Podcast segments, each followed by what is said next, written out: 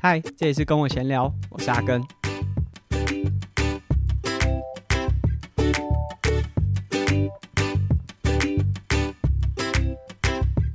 那在本集节目播出的前两天，就上周末晚上的时候，阿根参与了爱尔达体育台，他们转播了世界铁人三项冠军锦标系列赛。哦，名字有点长，因为从前几年。ITU 就是世界铁人三项总会呢，改成英文叫做 World Triathlon 之后，他们陆续把一些赛事的名称做了调整。但无论名称怎么调整，总之这一场比赛是今年度就整个系列赛的第二站。比较重要的是，它是重新开始二零二四年的呃巴黎奥运积分计算的起始点。其实是从五月底就开始计算了，但是主要最大的这个系列赛呢，是从这一场开始有统计整个积分。那积分的统计方式在，呃 Try to Go 三项玩不完的周四子节目志祥有分享过，而、我们也有在官网的呃部落格有上传了计分的方式。那包含像冠军锦标系列赛，它是一千分级的赛事。那它有很多排序的方式。总之，因为开始计算奥运积分了，所以大咖呢陆续都登场。大概除了 Blummenfelt，在我录音的这个时间点，因为他才刚完成 Sub 七 Sub 八的这个活动嘛，所以有可能他还不会那么快出场。而且他是上一届奥运冠军啦，所以。其实对积分来说，他可能不用这么着急，他比较十拿九稳。我觉得就在心理上，可能不会这么急着在这么前期就去争取这些积分，因为以他的实力，很快就可以获得出赛的机会。那不过像 Eden 就有在名单当中，但是在我们节目播出的这个时间点，其实我还没播。今天是六月十号，哦，我提早录了，因为这个艾尔达。担任赛评的工作，其实其实是呃非常非常临时的工作。今天是六月十号，在我录音的当下，我是六月九号礼拜四的下午。我固定是有一个就是吃饱饭小睡的习惯啊，就是因为我早上有时候也会练习，那小睡一下其实对身体的恢复啊、运动训练的成效都会比较好，那对我下午工作的效率也会比较好了。所以虽然小睡可能十分钟、二十分钟，但我还是都会把手机开着，就万一有比如说收包裹啦，或者是大家有讯息来，我比较不会 miss 掉。那那天下午就突然哎。噔噔噔噔噔噔噔噔噔，就五六封讯息就出现了。那我看到是伊犁主播传了讯息给我啊，平常不太会传讯息给我，都都是有特别的事情。例如说，我们之前有说他邀请我们，就是推荐我们去泰国骑这个泰国的公路赛。那我看到哎、是伊犁主播，然后我们前一周才刚划完龙舟，所以觉得哦，赶快看一下讯息是什么内容。他就说哎、问我有没有意愿参加这个刚刚讲的赛事赛评工作。那其实我最近会接下来有点忙，就从现在一直到六月底。然后我其实稍微思考了一下，不过大概不超过三十秒吧，就是思考了一下，哎、觉得真的是很难得的机会，所以就就上了，就决定好。本来没有要上台北，因为艾尔达的公司也是在台北。那不管，先冲，先冲再说。那所以这是一个比较临时出现的工作，所以也没有机会在上一集或者是前面就先在 Podcast 跟大家预告。所以大家现在听到呢，我不确定有没有机会看到重播啦。但是就比较可惜的是，没有机会提前先跟他讲。但在社群上，就 Facebook 啊、IG，可能我也陆续有分享，所以。呃，如果大家有看到的话，可能也已经看完这一场转播。希望我的表现不会太落赛。那也很感谢一主播的推荐。那我这次搭配的主播呢，是在东京奥运期间有实际到日本的楚玉，魏楚玉主播。其实我之前在爱尔达转播几次铁人的赛事，也都会收看。然后以前可能会是张爸，就张家班的张爸，或者是申燕学长转播的。然后希望我这次表现是顺利。那这是上周末，这周末呢，我会出赛 Lava X Trail 的赛事。那 Lava X Trail 是一个算新的比赛。那虽然说之前也都会在芙蓉举办铁人三项，不过这是一次蛮不一样的创新。因为过去啊，这个在芙蓉举办，它可能游的场域是一样的。那骑车路线呢，大概也会是这种爬坡有一些穿插的路线，可能不是完全一样，但风格可能也差不多。然后会跑路跑，但是这一次的 Lava X Trail 是游一千五的开放水域自行车，虽然没有到标准的四十公里，就五一五的四十公里，但是。距离也差不多，然后加上爬坡，所以说不定会比四十公里骑乘的时间还要再长。那最后十 K 是在越野跑。那芙蓉山区包含周遭啊，其实有蛮多的山径是可以，无论你去践行还是如果想要刺激一点，就用越野跑的方式。那我会参加这场比赛，但我们刚才讲的是以五一五作为这个距离标准的赛道，但我还有另外参加一个赛事是。Lava 台湾铁人三项公司另外邀请了一些选手，就是他们是说精英选手，但我不是精，我不觉得我自己是精英选手。总之，他们邀请了一些选手，有这个短程的冲刺赛，包含了四百公尺的游泳、十八公里的自行车和五公里的路跑。那除了游泳，可能不到二五七五的半程，那后面比较接近半程的节奏，所以。是一个有转播的赛事，那可能也是国内非常少数。过去在 Ironman 的垦丁赛事，Ironman 七十点三的垦丁赛事有试过直播，不过主要是 focus 在精英组的选手，就是团俊和呃萧昱的对决。那这一次呢，他就是把这个人数增加了，所以也蛮期待说，诶、可以做出什么样的转播效果。那我会参加。先参加冲刺赛，在五点转播会正式开始。完成冲刺赛之后，我要赶快就是重新放一次转换区，接着个人赛。所以我等于是在大概四个小时内要比完这两场比赛啊，希望顺利啦。那如果大家有起床，有顺利的起床的话，诶，五点可以收看这一场赛事。我们会把连结呢放在下面的文字说明。呃，这一场比赛，我们自己 CANSPORT support 的一些选手也有参赛。当然，他们是因为同时也是 DVTT 的青少年培训选手，所以被邀请参赛。包含了呃以修和庭云两位从台南上来的选手。那另外成年的选手就博智，他也有接受邀请，所以他也会出赛这一场赛事。那大家如果有起床，因为五点真的蛮早的。大家如果有起床的话，也可以收看这场比赛。那希望我也可以比得顺利。不过在比这场比赛之前，我要去参加台钢雄鹰的测试会，听起来有点突兀。就我已经很久没打棒球，虽然做插班运动员，和大家分享了我在棒球场上的这些过去的岁月，但说真的，也很久没有打球了。那为什么会参与台钢雄鹰的测试会啊？我的动机呀、很多呃细节，我们之后会再做节目来和大家分享。总之，我通过审核。大家如果比较有在 follow 棒球，可能有知道，呃，这是职棒的第六队，重新呃增加了这支新的球队。那是在高雄作为主场，澄清湖棒球场。那他们这个测试会呢是。海选的方式，所以参与人数非常多。据说原本预计只有两百、三百位选手，就最后是超过四百位选手。实际有投报名表参与的，可能有将近八百位选手。有过半，将近过半数的选手是没有拿到资格的，就是他可能不符合原本规定的这个资格。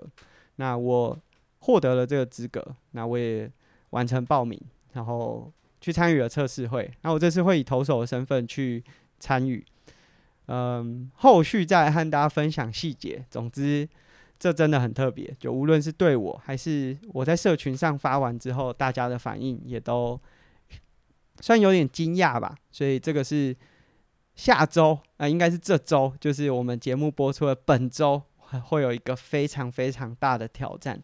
那在上个礼拜，我们 Try to Go 三项玩不玩，正式的碾压本节目跟我闲聊。虽然两档节目都算是我在制作啦，就包含节目的企划啊，或者是如果有在谈一些合作的话，都是主由我这边在主导。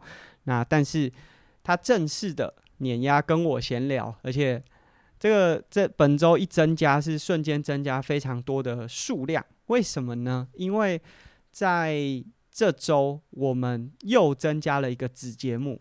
那过去是每周三的上午，我们会有三项玩不完的主节目，就由我和志祥发起的。那我们在二零二二年增加了新的女生主持人亮亮，所以变成是三人呢一起做了这一档节目。那周四是 Try 样铁人三项，以前是志祥自己的节目啊，不过后来我们重启，就是 Try to Go 三项玩不完，在二零二二年重启之后就。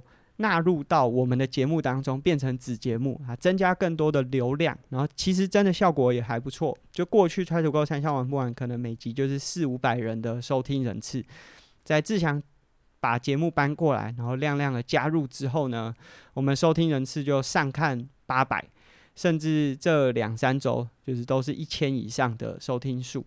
那除了这两个是每周固定上架的节目之外，不定期的周二上午会有我的阿根装备室，目前已经做了两集，就是主要从装备的角度呢去切入谈铁人三项。目前都还是比较 focus 在单车，因为我还没有找到太多呃其他装备的主题值得完全做一集去分享，所以这是周二。上周末我们又增加了全新的一档子节目，不定期的周五上午。亮亮呢，开启了他自己的单元，叫“少女跑起来”。因为亮亮是 Try to Go 三项玩不完的主持人，很多人都以为他可能完成过铁人三项，其实还没有。他目前只完成过铁人三项的接力。这其实也是我们找他很特别的一个原因，就是我们找到一位对铁人三项很有兴趣，可是还没有完成过铁人。那他在准备的这段期间，一定也会有很多。嗯，有趣的事情，或者是出铁的伙伴会很同样遇到的一些状况，所以他做了一个自己的子节目，叫《少女跑起来》。除了分享他自己准备的过程，在节目的呃单元当中，他也会去分享一些文献，因为他自己是物理治疗师，所以加上他自己又读博士班，他其实会常常 search 到一些内容。那有些跟铁人三项有关的呢，也许就会在这个子节目当中播出。也就是从如果假设在该那一周我们四个节目，就主节目和三个子节目都有上的话，大家从周二可以听到周五 Try to Go 三项玩不完的节目。那这当然也会让收听数马上拉起来。所以在上周 Try to Go 三项玩不完的收听数正式超越了跟我闲聊。那我当然一方面很开心，但另外一方面说真的，最近跟我闲聊的节目收听数有一点下滑。这下滑不是相对的，就是不是跟三项玩不完比起来相对低了一点，是真的收听数有稍微下降。一来是我最近真的有点忙，所以在推节目的 routine 工作，以前我就是周一会上在 IG 上。周二会呃，周一会上在 IG 和 Facebook 上，然后周二呢会再重新 highlight 一次，然后可能四五会再推一次，推的比较勤呐、啊。那最近因为很忙，光是 IG 的版面就爆满了，每天发生的事情就爆满了，所以我也没有那么积极的在推，然后加上常常跑来跑去，就是整个事情有点多，推的没有那么勤，所以。这当然是可能影响这个节目收听数一个很大的原因。不过，就是即便如此，就是看到这个自己做的三项玩不完节目有成长，其实也蛮开心。而且我们其实鼓励亮亮做他自己的子节目也好一段时间，然后他正式把它做出来，我们也感到很赞，就是推坑了新的一位 Podcaster 的登场，新的节目的诞生。那。我们在前几集都有讲说，在泽泽的平台上面跟我闲聊，开启了订阅赞助计划。那这里当然也提醒大家说，诶，有机会可以加入。然后，呃，新的一波订阅赞助也即将登场。在三项玩不完，同时也增加了泽泽平台的订阅赞助。然后，而且我们是帮三位主持人呢，都可以独立的去订阅，然后可以获得小徽章。所以，假设你支持了无论是志祥的节目，还是亮亮的节目，你就可以获得他们的专属小徽章。那大家如果有兴趣，我们也可以在下面的文字连接找到这个说明。嗯，希望大家可以支持我们，无论是跟我闲聊，还是 Try to Go 三项玩不完。因为就像我们这样子的小众自媒体，就是做起来是比较辛苦一点点的，因为呃，这个可能不是很快速的有办法在各个社群当中去推动，它需要不断的累积一点一点的上来。那那个前期我们算是熬过去的，因为有很多节目大概做一年就是极限了。那我们已经已经过了那个熬过去的时间，已经不需要这么辛苦了。但是还是很需要大家的支持，所以大家如果有兴趣的话，还是可以支持我们。无论是跟我闲聊，还是 Try to go 三项玩不玩，还是希望大家有机会、有时间，还是可以听听我们的节目。那在这一集的节目呢，这个主题的来源是因为我们最近做了新的车衣啊，陆续的也在第一波寄给无论是预购啊，还是听众订阅的伙伴。那我过去赞助的选手博谦庄博谦，他也在第一时间就购买了。那我看到的时候，哎、欸。我是先刁他啦，因为他预购的时候填了 XS，我就私讯他说：“哎、你确定你要买 XS？你现在穿得下吗？”那他就说：“可以啊，学长，我现在还是有在练呐。”那后来他收到之后，他也穿着他呃，就是这件 XS 的车衣，然后在他自己的社群呢帮我推了一下，而且还不止推了一下，推了蛮多下的，所以我非常感谢。那还和大家分享一下博签好了，因为如果你比较常在 follow 呃我的话，就是从比较早期就开始 follow 博谦，是我们很早期啊，可以说是第一位赞助的选手，就是我们最近有做了 KenSport 的 logo 翻新，就是新的 logo，然后我们做了一个 milestone，就是是二零一四年年底的时候成立了这个工作室，然后二零一五年有了 logo，有了 logo。隔一个月就赞助了第一位选手，这一位选手就是博谦。那他是在二零一五年成为我们的赞助选手。他目前就是在陈泰的团队里底下工作，就吴陈泰。然后其实，呃，他也完成了一场，应该不止一场，但最近期的一场一一三是四小时五十三分，就是五小时内的成绩。然后他那时候，其实我很早期就有跟他讲说，他有没有兴趣呢？呃。往一一三这个方向发展，因为那时候其实他的五一五就不会太差，可是就有一点点门槛，就是好像遇到一点点瓶颈，所以那时候有鼓励他说他不要往一一三这个领域发展。那不过后来他可能就毕业了，然后训练的时间也没有那么多，然后比较专注在教学啊工作上。那其实很多人会问我，就是。我自己的选手，就自己养成的选手，这个从二零一五年，然后一直到他大学毕业，可能二零一八一九年那时候，就是培育了那么久的选手，他也有不错，慢慢有一些不错的表现，然后最后他就去了别人的团队工作。啊，我自己不会有什么负面的感受吗？就是当下，就是如果你问我说，哦，当下就我自己养成的选手，然后他。也没有跟我讨论，就是也没有跟我说什么，然后就去了别人的团队。当然，就是你会想说，哎，怎么好像没有问我一下？然后会觉得啊，怎么好像就就这样不见了？当然，当下会觉得有一些情绪或失落感，没有到生气，但是就觉得说，哎，怎么这样？但是当我们这样子再去回想，我们为什么要去 support 一个选手的时候，其实好像也还好，就是没有什么。也也是很祝福他啦，因为在博谦，我们刚才讲说，我们从二零一五年支持这位选手，当初就是觉得，就是从事铁人三项这个运动真的很贵，就是无论是对博谦的家庭，还是他自己本身，他要去买一台公路车，然后比赛的时候舟车劳顿，可能到从彰化到宜兰到台东。去参加比赛，然后比赛的奖金说真的也 cover 不了他们所有训练上买器材或者是交通住宿费用。那我们自己稍微有一点能力，那时候我就已经有很多赞助厂商提供给我，但是我已经结束合约，他们没有收回去的车车款。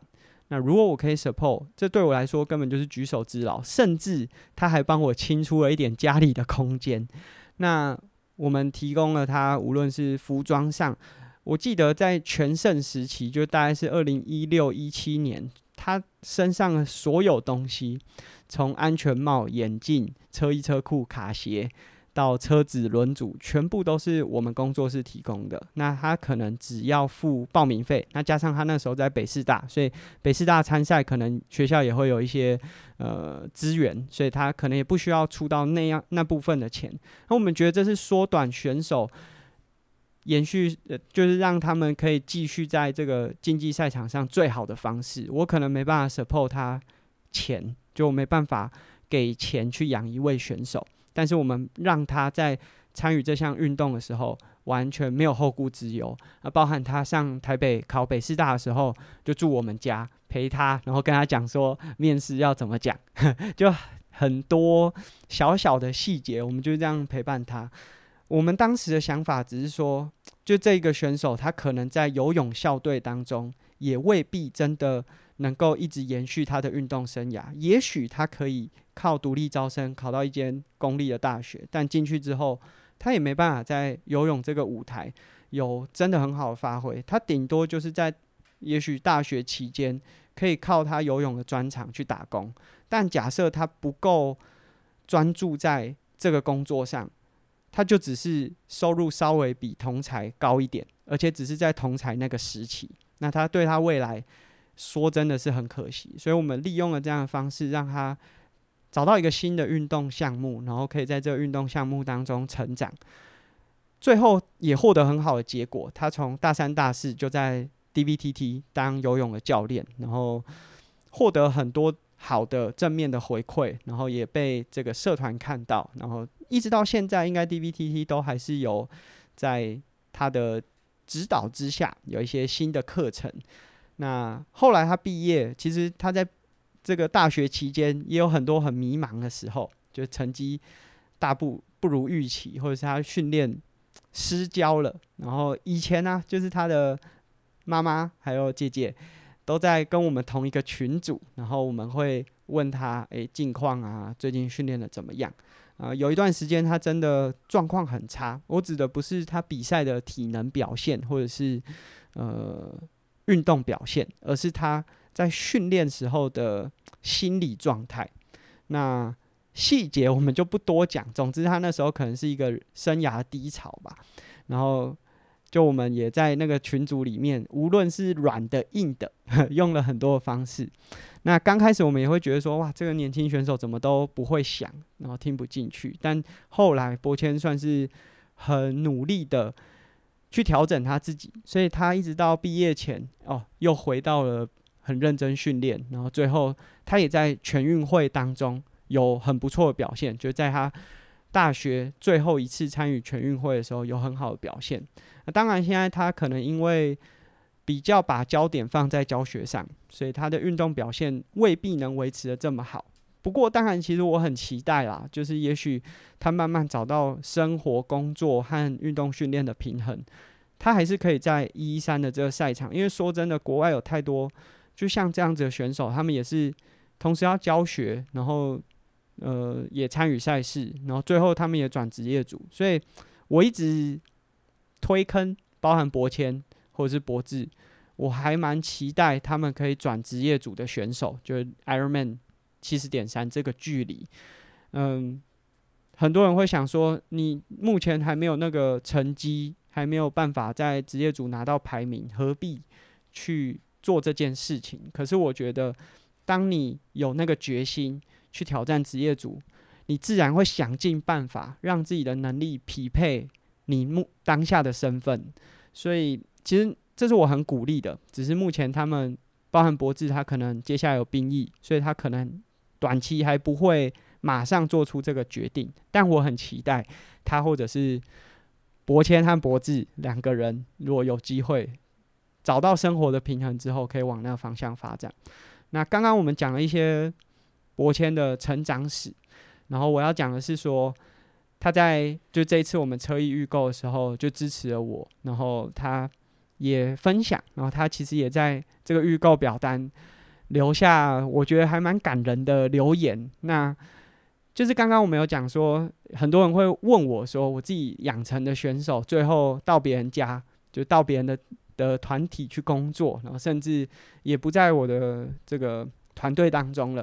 啊，我自己到底会不会有什么想法？我觉得毕竟我当初的设定就是希望可以帮助他们，我并不是那种高高在上的帮助，而是我借由我有限的能力，看看他们有没有机会可以延续他自己的运动生涯，然后找到更好发挥的管道。那我也期待，当时我也很期待说，我在 support 他们的时候，可以被其他的厂商看到，然后支持他们。例如说，单车厂商可以赞助他们，或者是更多的品牌可以看到他们。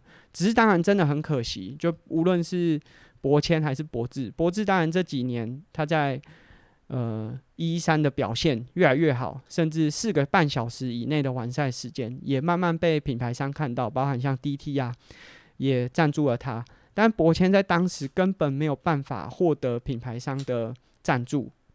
我觉得这光是男生选手就是一个很大的限制。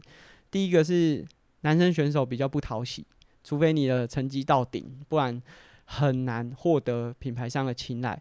第二个就是，呃，在当时的男生竞争其实是蛮激烈的，相较现在，当时的男子选手可能更多。那要被看到其实还蛮困难的，而且当时他才大学，然后。比较没有经营个人社群的能力，其实我觉得现在也还是需要加油。那当然，这个我们可能也不是讲一次讲两次他就会改变，但是这些他们都有在成长。但是在当时的情境之下，他并没有获得太多品牌商的支持。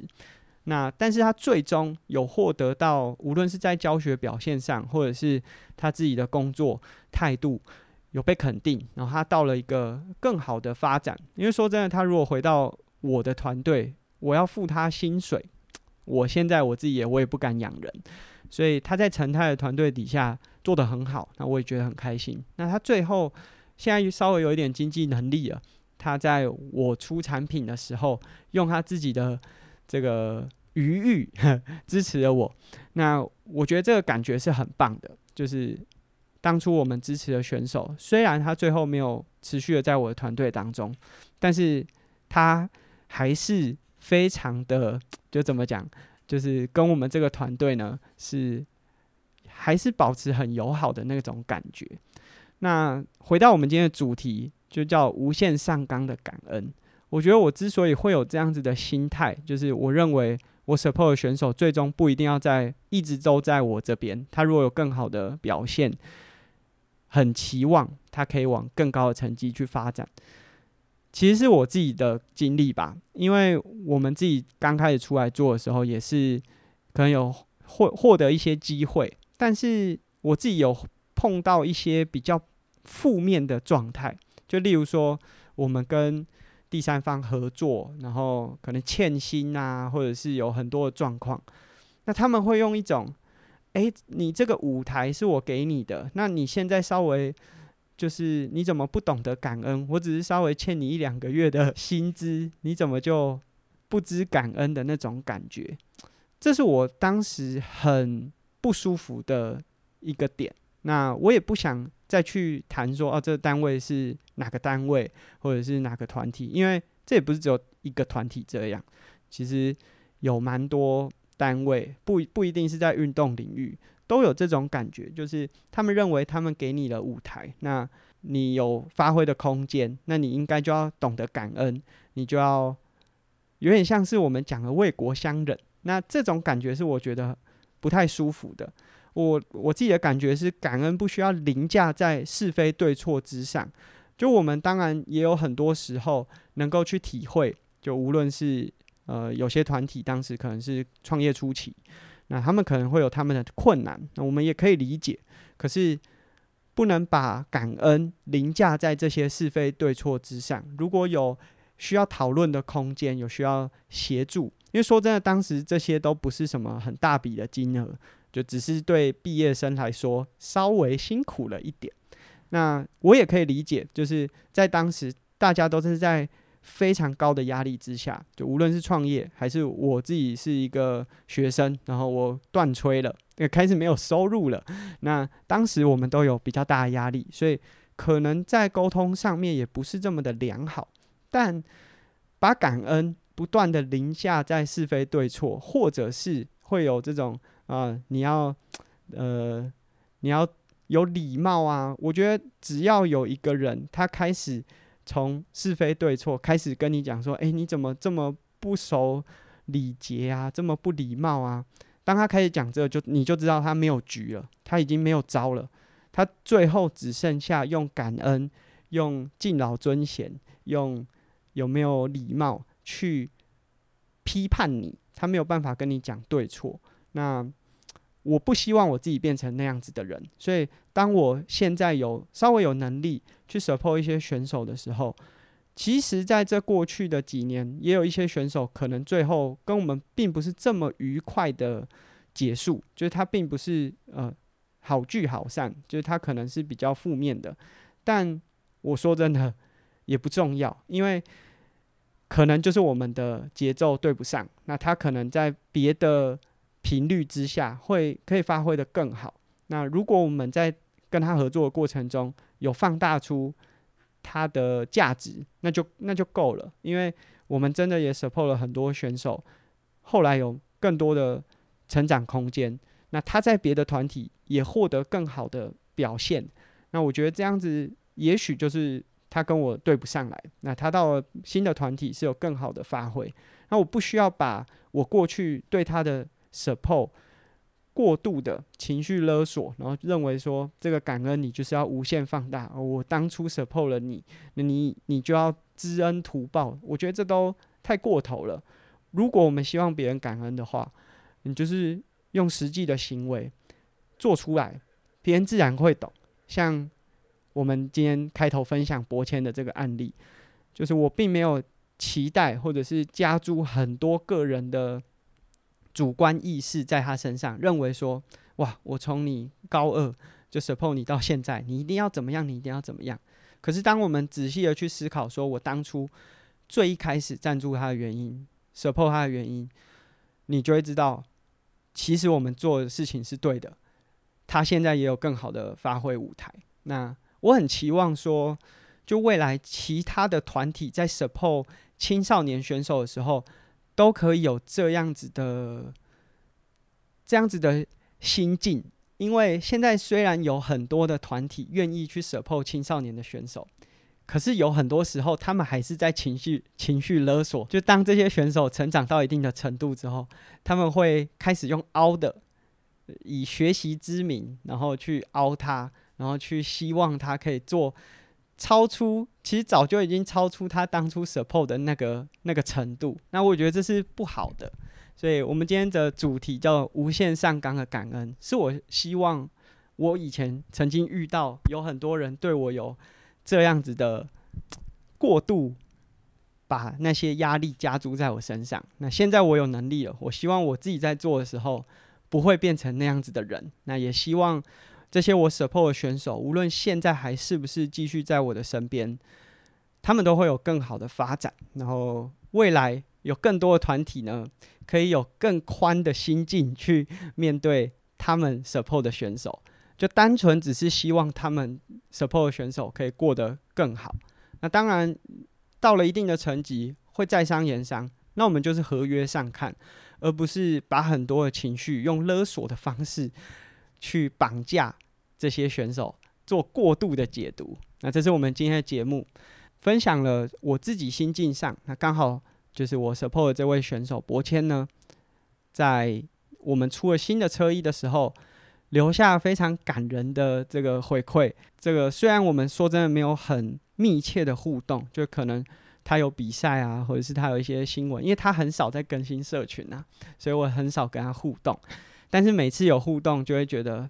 当初的选择是对的，support 了一个选手，就从他可能还菜菜的，然后心里不是很稳健，就是常常会因为一点点小事，然后自己想太多。那到现在自己是一个成熟的选手，那当然我们也希望有机会他可以再回到赛事的现场上，是可以重新回到竞技舞台上，希望他们有会有更好的表现。那现在我有很多青少年的选手，包含像。上上礼拜比完亚洲锦标赛的点右，获得很好的成绩。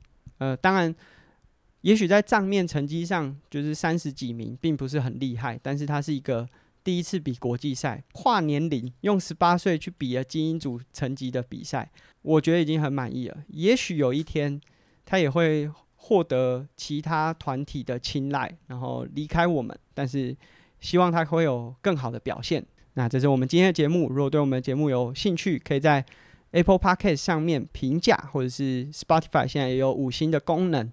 那 EP 四十会是听众 Q&A，所以如果听众有兴趣的话，也都可以在 Apple Podcast 上面提问，或者是我们同样也开启了 First Story 上面的语音信箱。所以如果你有任何的疑问，想要亲口说，那你就可以在听众信箱里面留言、留话，留下你的声音。嗯，不然的话，如果你比较害羞，呃，你可以在 Apple Podcast 或者是我的 IG。呃，借由私讯啊，或者是评价方式留给我，在泽泽平台上可以订阅赞助我们的节目。如果喜欢我们的节目呢，都可以回馈给我们。那我们下期节目见，拜拜。